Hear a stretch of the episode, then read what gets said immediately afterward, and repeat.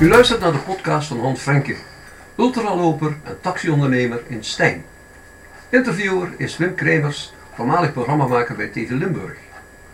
Han, we hebben het in de eerdere podcast gehad over jouw eh, sportieve prestaties, over jouw organisaties op sportgebied. Ik wil op deze podcast eens over je leven hebben. Waar is Han geboren? Waar is het allemaal begonnen? Hoi Wim. Je gaat het wekkertje natuurlijk zetten. Ja, ik ga het wekkertje zetten. 30 Wekkertje. minuten. 30 minuten tijd heb je Ja. om je hele leven even door te spoelen. Waar is het met hond begonnen? Ben je een echte Stijnenaar? ja, ik ben een eh, echte Stijndenaar. Eh ik ben geboren 13 juli 1962 op de Kruisstraat 116. En eh, dat was toen vroeger naast St. Pauli en tegenover de camp, campingshop. Eh, mijn, eh, mijn moeder eh, was Marie van der Peep. Of nee, sorry, mijn moeder is Annie Klaassen. En de oma is Marie van der Peep. Echte Stijndernamer. Echte Stijnse naam. En Pepels, komt eigenlijk afleiding van het Franse woord papillon, vlinder. En ja, ik ben echt een Stijndenaar. En mijn vader, die is geboren in Zuster. De voorouders van mijn vader, die, die kwamen vanuit uh, Melik en uh, Sint-Dulienberg. Daarna is hij naar Holtem uh, verhuisd. Met zijn ouders. Dat was uh, Kramers, was de oma. En uiteraard Frank, de opa. En mijn, mijn, mijn vader is ook opgegroeid in Holtem. En hij is alleen, ja, had hij met, met de jeugd kinderverlamming. En daardoor kon hij moeilijk lopen. En is ook een verwend kind geworden, hetzelfde als ik toen ik zo jong was. En uh, hij was een uh, benadigd uh, orgelspeler en ook hij kon heel goed uh, Gregoriaans zingen. Ehm, mijn vader heeft mijn moeder leren kennen uit Radenstein. Toen zijn ze in de jeugd, of ja in de jeugd, ja in mijn jeugd, dat ja, ik geboren ja. werd. En ook mijn broer, die is ook daar geboren. zijn ze, dat was vroeger nog, maar misschien ook, ook met, met die met de coronaperikelen en uh, weinig uh, huisvesting, zijn ze in gaan wonen bij opa en oma.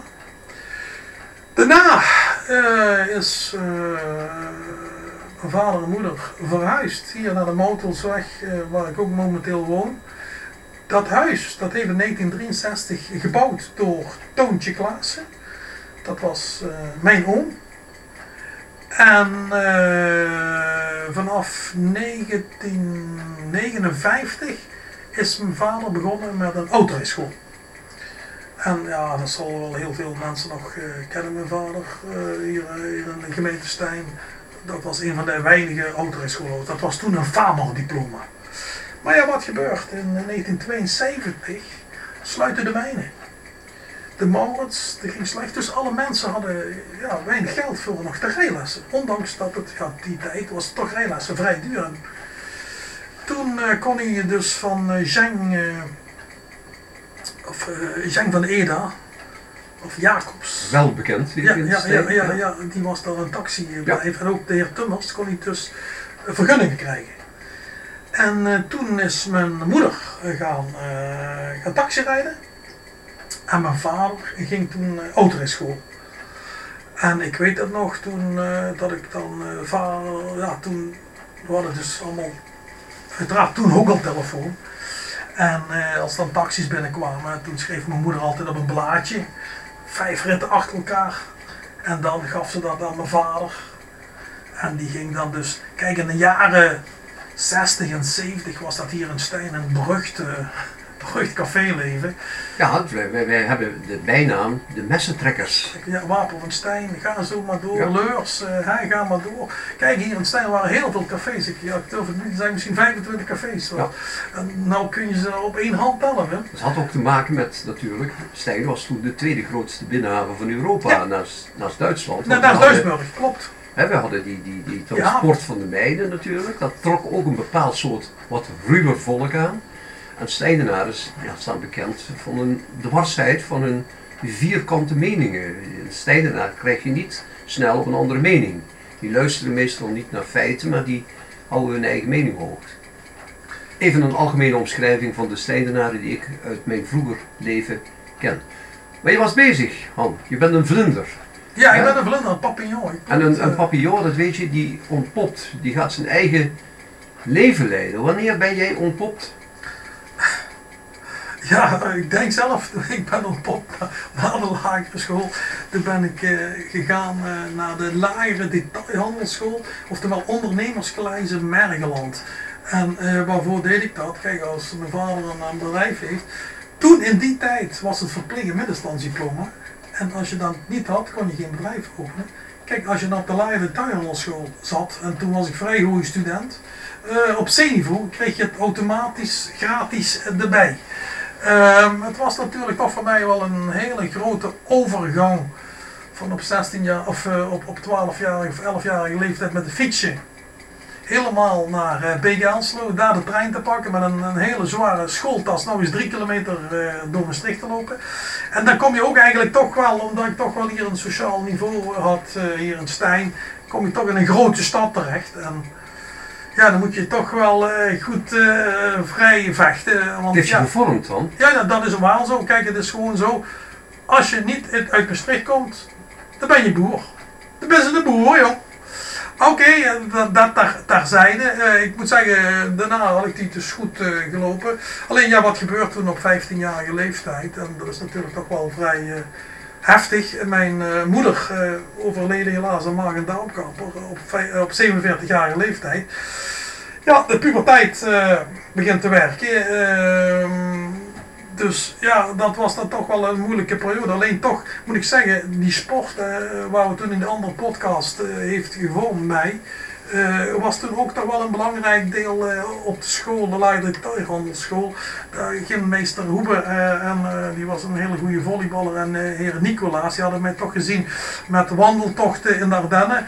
En eh er mochten er maar vijf mensen mee naar de Groos Venediger op eh, vier, eh, 4200 meter in eh, ik ik kon ook dus die berg beklimmen, dus ook echt een touw over kloven springen. Dus dat heeft me eigenlijk ook wel een beetje gevormd. Ik ben daarna doorgegaan gegaan naar de MDS, eh, middelbare detailhandelsschool. En daar moet ik zeggen, daar heb ik ook eh, twee mooie vakken mogen leren etaleren. Als je blikvanger moet eh, etaleren, dat vond ik wel apart. Maar zeker ook esthetische vorming. En eh, we gingen dan met de heer eh, Persoon, eh, gingen we dus... eh, kerken bezoeken. En eh, ja, dat, was toch een fa- fascinatie eh, voor mij. De gotiek, de renaissance, de barok. Ik vond dat gewoon schitterend hoe die werken eigenlijk zijn gebouwd. En daarbij ook nog eens, daarbij, ik had drie jaar toerisme. En ja, dat, zijn, dat was zo'n hele mooie koppeling van, van dingen. Alleen ja, ik kwam dus in de puberteit. En het probleem is dan in de puberteit, eh, als je dan op de terugfront eh, Mia, of eh, mijn vader was daarna getrouwd met Mia. En of, ja, met mijn stiefmoeder. En ja, het probleem was toch, ik was verwend. En als ik zeg, pap, ik wil graag naar de meisjes in Lorette Mar. Hier jong, heb je geld? Ga maar. Pap, ik wil een boot hebben, een elektrische boot voor papier. Hier jong, ik wil graag een auto. Han, ik zou dat geen probleem noemen. Nee, nee, nee, probleem, nee, ja, dat geen probleem nee, oké, maar alles wat ik zei, kreeg ik. En waarvoor was dat? Ik kan me het best begrijpen. Mijn vader, mijn moeder, mijn, mijn stiefmoeder, die wou me toch eigenlijk pleasen. Omdat, ja, ik- Compensatie? compensatie. Alleen, dat komt niet te goed. Op een bepaald moment ehm, ging ik met verkeerde vrienden om. En toen had ik al met 17 jaar al een balkje onder mijn, eh, mijn eh, hoofd. Dat was niet al te goed. Maar ja, dan kwam het hoogtepunt. En daar ben ik nou niet zo blij mee. Maar ondanks dat eh, heb ik toch nog een leentje gekregen. Met 18 jaar en twee maanden kreeg het, of ik kreeg, had ik het rijbewijs. En toen had ik een eh, goede vriend, ik zal de naam niet noemen. Hij die was goed in de piraterij. En hij zegt, Han, weet je wat we moeten doen? Wij moeten mobiel gaan uitzenden en dan leggen we de Hilversum 3 plat. Ik zeg, dat lijkt me een leuk idee. Ik zeg alleen, ik heb helemaal niks. Ik zeg, hoe gaan we dat doen? Ja, ik heb een antenne op het dak. We hebben een mengpaneel. eh, ik heb de zwaarste bak. We heel, heel Limburg. Laten Hilversum 3. Gaan we plat doen. En ik had toen een naam bedacht. Studio Mexico. met de Pablito, dat was ik dus, achter de microfoon. En we deden dat in verband met de dienst die wat ons opsporen. Locatie dachten we, Maasmechelen, of ik zei ook nog Maas, nee, uh, Mechelen sur la. Dus dat was een beetje grappig, maar oké. Een beetje eterterrorisme. Ja, het was eterterrorisme. Dus we gingen dus, uh, ik had de eerste dag een rijbewijs, dus mijn vriend zei, kom, dan gaan we op. Dan gaan we richting uh, de Napoleonsbaan, uh, richting hier de Bergerweg op. Ik zeg ja, is goed. En het ging goed. En iedereen wat belde, of ja, niet, niet belde, dat kon ook toen nog niet. Maar wij zetten de, de, de, de radio aan in de auto. En we waren, we waren te luisteren. Geweldig, reacties. Eventjes daarna, ik zeg hallo, hier is Studio Pablito, of Studio Mexico met uh, Pablito. We zitten hier mooi, ja ik zeg niet de straat natuurlijk, maar we zitten hier mooi en uh, hier het volgende van de les Humphrey Singers, Mexico. Op het moment dat ik zeg Mexico, stopte iemand achter ons met lichten. Ik denk, ach we krijgen toeschouwers. Maar het waren verkeerde fans. Toen kwamen ze met een lampje naar binnen en dan zeiden ze... Wat zijn jullie aan het doen? Ik zeg, oh, wat ik kijk. Ja, toen zagen ze het mijn paneel en het kastje. We hadden twee kasten, één hele zwakke en één zware. Zeggen ze, ja, meerijden naar politiebureau Stijn. Ik zeg, oh, sorry. Tuut. De naam. Ik zeg, we zitten nou in een vet probleem, want dat is een flink misdrijf, want dat is illegaal. Ik zeg, waar is die ene bak? Ja, zegt hij, hier. Ik zeg, kom hier dadelijk in de bocht daar bij de betonnen brug in uh, hebben die naar buiten gesmeten. En toen kwam dus het politiebureau, heb ik 12 uur op politiebureau gezeten. Wat was het gevolg? Ik had een strafblad, ik kreeg een strafblad al. Ik moest uh, komen voor de rechter en ik had dat er nooit gedacht. En zegt hij, uh, meneer Frenke, u heeft gedaan, mag niet. Ik zeg, ja, mag niet. Ik zeg, dat wist ik niet, uh. Ja, je bent nou militair, want ik zat in de militaire dienst. Ik zeg, ja, uh, rechter, ik heb niet veel geld. Ja, zegt hij, dat zullen er nou wel eens zijn. Je hebt een soldaat. Ik zeg, oh ja. Maar meneer Franke, we geven jou een proeftijd van twee jaar. En twee weken voorwaardelijk. En een straf van 500 gulden. Dus ja, dat was ik dus mooi. Maar het mooiste daarvan is, en dat is wat je zelf juist over aangehaald hebt.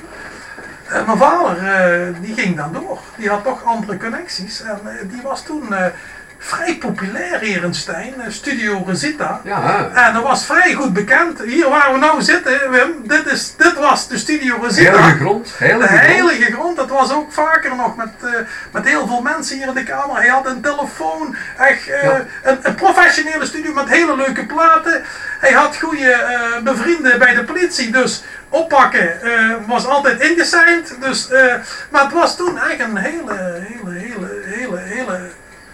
periode. Want ja, als er, was taxi was, dan bestond niet alleen uh, Studio Rosita op zondagmorgen. Ja, maar ik, ik, kan me dat nog heugen. Maar in, eerder in het gesprek zei je, ik had foute vrienden. Maar dat zeggen heel veel mensen. dat zeggen die ouders van die foute vrienden ook over jou natuurlijk. Je bent toch altijd verantwoordelijk voor je eigen daden. en als er nou iemand uh, zelfstandig zich ontwikkeld heeft, dan, dan, dan, dan is Han Frenke dat. Dus het is niet dankzij die foute vrienden, nee, het is dankzij die ondeugende dingen die je toen al deed. Ja, als, ja ik ben er nou wat stomme lachen, maar je nou iets zegt, eh, klopt. Het, het, het, het voordeel van, van militaire dienst was eigenlijk, en dat zou eigenlijk voor de meeste mensen nog goed zijn, ik moest leren luisteren. En dat heb ik nooit gedaan. Luisteren, dat bestaat bij mij niet. En ik moest exerceren. Het voordeel daarvan was, en dat hadden we ook al in de eerige podcast gedaan, ik was goed met hardlopen. En dan ben ik toen in de militaire dienst gekomen, in de militaire ploeg.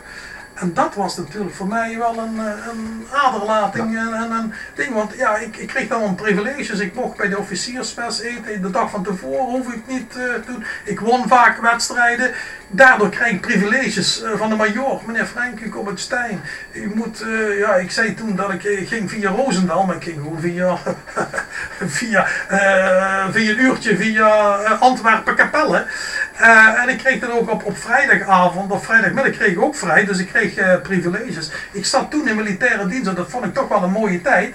Uh, materiaalbeproevingsafdeling uh, Huidbergen. We zaten kort bij die kernraketten, dat was ook in de jaren 80, uh, op Woensdrecht.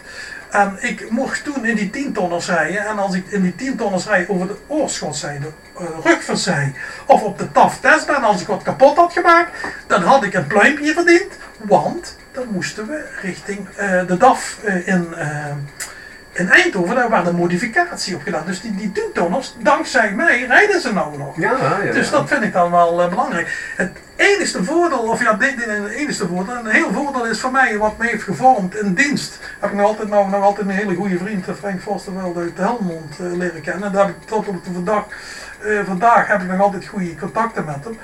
Uh, ben ik dus teruggekomen uit dienst en toen ging ik weer met mijn vader werken. En toen heb ik mijn huidige vrouw Oesje leren kennen. Want ze wou toen een, ze moest naar de tandarts. Ik zeg meisje, je hebt pijn in je tanden, dat zie ik. Ik zal je brengen naar de tandarts. Wel? Helemaal omzonst. Dus eh, daar is de liefde uh, gekomen met uh, mijn huidige vrouw Oesje, waar ik ook twee kinderen heb, Devon en Griffin. En het voordeel daarvan was dat we dan in een vrij Rooms-Katholiek gezin kwamen. En waar ik toen daar toch wel een, een, bepaalde structuur in terugvond. Dat is de redding geweest, als ik het zo hoor, hadden. ja, dat, die, hield jou op de rails. Ja, klopt. Die hield me zeker op de rails. En, de en die houdt jou nog op de rails, als ik dat nog uh, mag ja, zeggen. nou, dat is zeker. Uh, dat kun je wel zeker zeggen. Want ehm, daarna ben ik dus de vaste dienst bij mijn vader gekomen. En ik heb toch natuurlijk in, die, in, die, in die tijd met, als taxirijder, ik doe nu 42 jaar, heb ik toch natuurlijk van allerlei dingen meegemaakt waar ik niet al te vrolijk van word. Kijk, dat is eigenlijk als volk zijnde, als je, je opgroeit, dat maakt niets uit wat voor bedrijf dat je bent, dan uh, heb je toch, je wordt eigenlijk meegezogen. En je moet het ook natuurlijk leuk vinden. Op 12 jaar leeftijd zat ik achter die mobielefoon. Ik was ook wel een telefoon op het pakken. Met 18 jaar ja, had ik dan uh, ding. Maar ja, ook in de jaren uh, 70, 80 was het toen echt, die, die, dat ken je misschien nog, glaasje op laat je rijden. Jazeker. En dat was toen wel een vrij beruchte, beruchte tijd. En ja, zeker als ik de eerste keer in die cafés kwam, dan was een jongetje van 18. Ik zag er niet echt oud uit. Toch echt. Hé hey, jongen, Anne, heb je het rijbewijs? anders ga ik niet mee waren allemaal grapjes dan. Ja. Dan waren hier ook vaker hier op de berg, dan gingen ze me ook uittesten. Dan belden ze op bij Café de Poort en dan wouden ze een taxi naar uh, Café de Bekker. Voor me allemaal uit te testen. Maar uh, kijk, dat zijn allemaal leuke dingen. Kijk, maar je hebt, je hebt ook, Hans, je hebt me eens een keer verteld, je hebt ook vrij nare dingen meegemaakt. Mensen die uh, zelfmoord gepleegd ja, hebben. Ja, klopt. Ik heb, ik heb uh, ik weet niet of je daar wilde over spreken. Ja, ja wel, ik wil er wel over zeggen, maar ik zal de namen niet uiteraard nee, niet noemen. Niet. Daar wil ik even vanuit blijven. Kijk, één keer is, uh, daar heb ik toen eigenlijk toch wel een bijnaam gekregen, maar dat zal ik je zo vertellen. Ik moest twee mensen brengen, waren twee goede klanten. Die zeiden, Han, kun je me brengen naar de brug in de Meers? Ik zeg, oké. Okay. Ik zeg, voor mij maakt dat niks uit. Ik zeg, maar toen had ik al wat in de gedachten. Hij zei, ik wil dat nou per se betalen. Ik zeg, nee, betaal maar op de terug. Nee, hij betaalde. Ik zeg, oké, okay, goed. Maar ik zeg, ik blijf nou wachten dat jullie gingen naar de Maasband wandelen. Ze gaan mooi naar de Maasband wandelen. De berg op, de beroemde Col de Masbanda, ter ere van mijn 200ste. Uh, ik denk, oké, okay, dit gaat goed. Dus ik rijd terug, kom ik ook een vriend tegen, het hoogste van de Kapelanbergstraat. En nog wat tegen praat. Opeens vijf minuten, tatu, tatu. Ik denk, wat is dit? De hulpdiensten. De hulpdiensten. Eerst de brandweer en daarna de politie en ook nog de ambulance. Ik denk dat is foute boel. Dus ik had al gedacht, dit uh, is niet goed, die hebben van de brug afgesprongen. En we waren aan Pols, hadden alle twee van de brug afgesprongen. De man in kwestie, die was uh, direct dood. Die, liep, of, ja, die lag nog in het water. Die vrouw hadden ze gered. En ja, wat kreeg je dan? Ik kwam er bij de politie aan en zegt de politie, kan er ook niks aan doen. Ik zeg, ja, ik heb toch zoveel mensen kennen. Ik ben eigenlijk af en toe een beetje psycholoog en maatschappelijk werker ik snap niet dat mij dit gebeurt. Ja, dat moet niet te doen. Daarna heb ik die vrouw toch bezocht hier in de Mouteuvel. Ik zeg, mevrouw, uh, puntje, puntje. Ik zeg, uh, hier hebben we een trauma bezocht. En niet alleen een maar ook nog een naam. Want toen kwam in die, in die volksmond uh, in de Stijn. Wil je zelfmoord plegen? Jazeker, geen probleem. Bel Han van de Vrenk, die brengt je naar de brug. Ik zeg ja, daar was ik niet zo blij mee, want ja, er werd toch de draak mee afgestoken. Dan, dan ook nog een tweede zelfmoord, dat was ook wel vrij heftig. Eh, ik moest een meisje van 20 jaar, buitenlandse afkomst, die was uitgehuwelijk aan een man van 70 jaar. Zat wel. Ze zei ook, ik heb een nieuwe vriend. Ik zeg, je moet je allemaal zelf weten. Ik ben een taxi, A naar B breng ik je. Dus ik breng je naar de beruchte Kamerflat in Beek. Op een moment heeft eh, de man eh, van 70 jaar gemerkt dat zijn vriendje had. Die ging er achterna.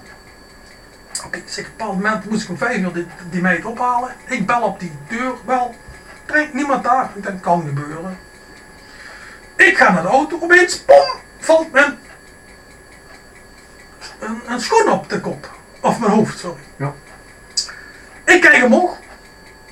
Daar zie ik dat meisje van de vijfde verdieping afspringen. Zeg, ah!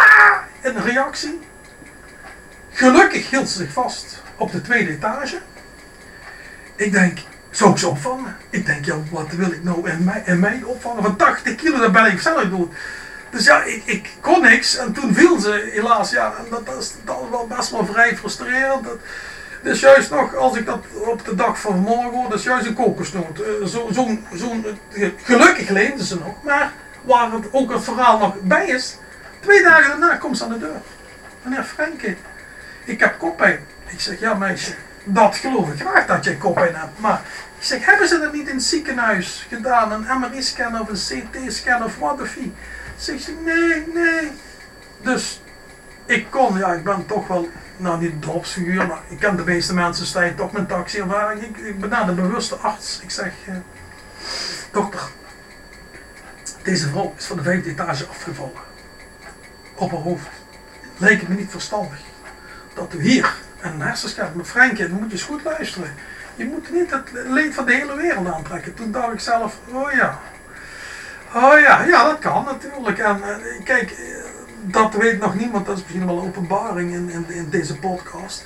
Uh, ik was toen 324, dat was toen in de jaren, ja, begin jaren, of laatste jaren 80, ja, nee, het was toen eigenlijk toch, die coffeeshops waren toen nog hier niet, maar er kwamen toch heel veel Belgen ja. vanuit Maasmechelen deze kant op voor illegaal drugs. En toen kreeg ik opeens een telefoontje van uh, Mia. Uh, Han, ga eventjes die en die ophalen. Ik zeg, dat is een plaats op de Heerstraat.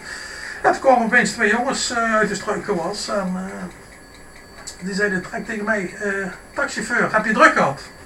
Denk, oeh, dan moeten we eens even kijken hoe dat... Kijk, nou is bijna alles met kaarten. Maar toen was het allemaal nog allemaal cash.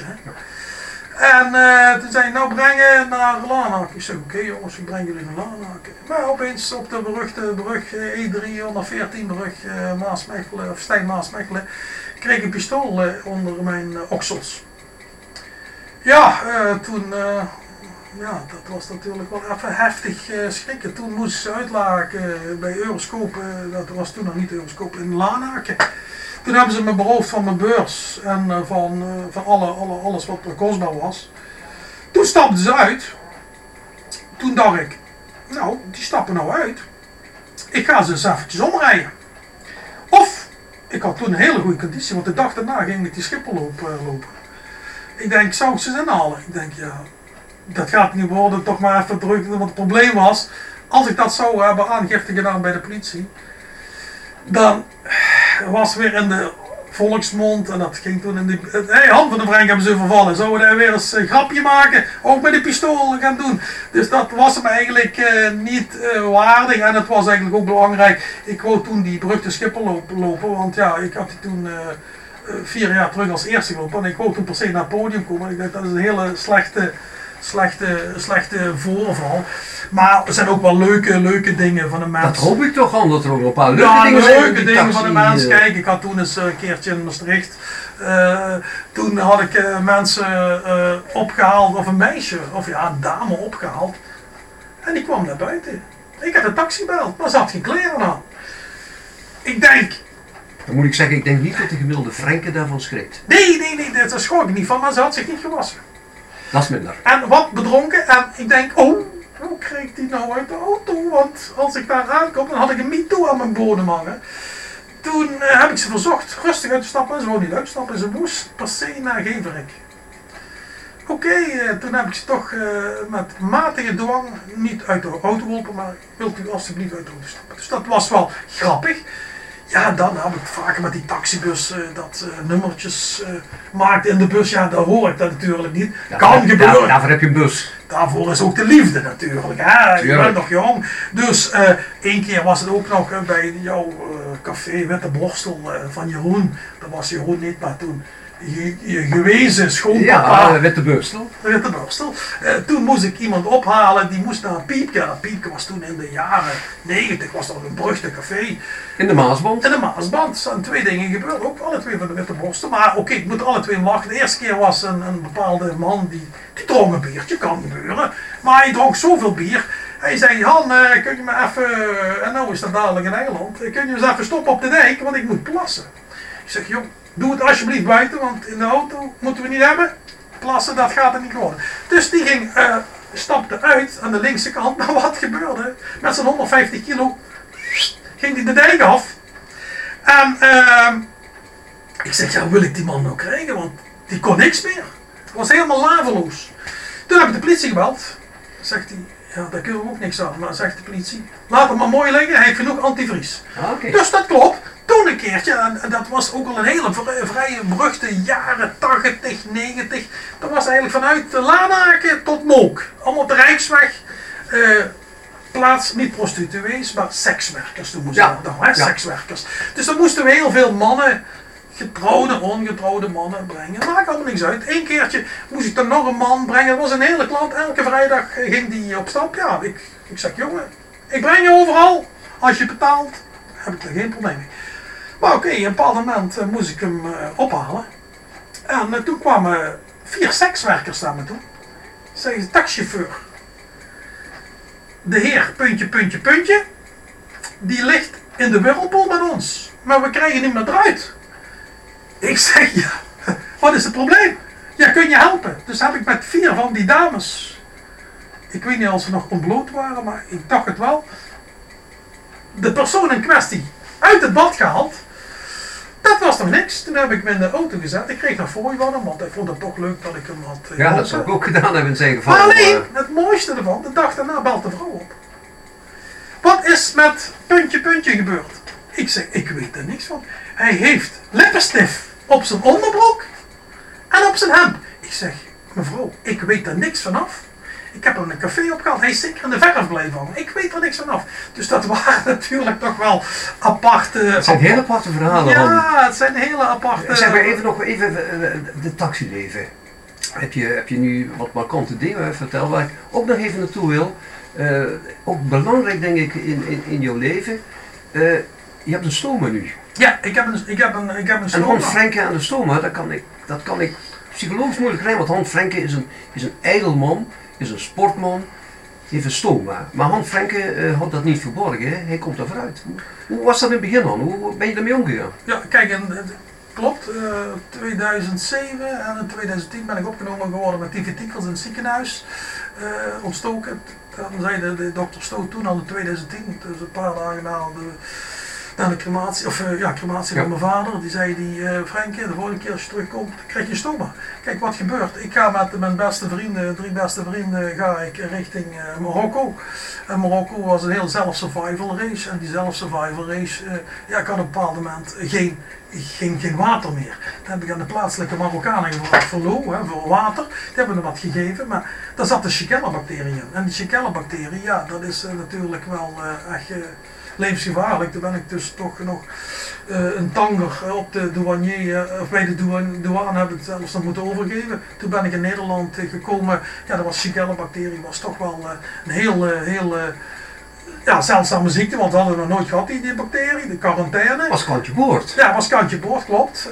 En toen hebben ze me dus een meter darm af en, en, en een. Maar oké, ik, moet zeggen, tot op vandaag ben ik heel blij met de stoma, want ik had echt darmkoliek. Echt, echt, dat is echt pijnlijk. En met die stoma, ja, juist een ijsmachine. Het gaat eh, vanzelf. En ik ben er heel, heel tevreden met. Je hebt drie stoma's. Je hebt dus een kolonstoma, dat is dikke darm. Dunne darm, dat is ilio en een urinestoma. Ik ben blij dat ik die dikke darm heb. En eh, ja, ik, ik kan wel leven. En eh, het is natuurlijk geen ijdel ding, maar ik heb ook zelfs, eh, daar ben je toen ook geweest, eh, ter ere van de stoma heb ik een stoma party gegeven. En ik probeer ook mensen voor te lichten dat je als je stoma bent, hebt, dat je gewoon alles nog kan doen. Oké, ik, kan, ja, ik kan wel zwemmen, maar daar heb ik geen zin in. En ik kan niet meer boksen. Maar de rest kan je allemaal. Ik doe nog om de dag, dankzij Medireva, dankzij die stomaband, dat is een corset voor vrouwen, heb ik een corset voor de stoma. En Het, het, het wekkertje gaat al, Ja. dan maak je zin af, want ja, het, het zal ongetwijfeld ten goede komen aan mensen die Ja, ja. een stoma krijgen en Klopt. moet krijgen door jouw woorden. Ja, kijk, als je een stoma krijgt, dat is natuurlijk altijd een, een, een, een heftige gebeurtenis. Zeker als je ontwaakt op intensive care en je ziet dan een gat, eh passelijk land zijn, een roosje ziet. En eh, ja, dan moet je toch natuurlijk eh, afvragen, eh, jong, wat willen we? Ik heb bewust gekozen voor die stoma te houden. Je kan ook bewust kiezen voor terug te plaatsen, maar ja, ik vond dat gewoon veel te leeg. Die stoma, dat geeft me vrijheid. En als je stoma hebt, kun je gewoon toch gewoon alles doen. Alleen, kijk, in het begin is het even moeilijk met lekkages eh, aan te passen, maar dan krijg je toch wel een, een gang door en dan wil je niet meer eh, zonder, want ja, het, het, het, voor mij heeft het alleen maar voordelen en ik ben blij dat ik een Ja. stoma heb en met stoma kun je gewoon leven en ook sporten. Han, heel goed. Wij gaan stoppen. Maar doe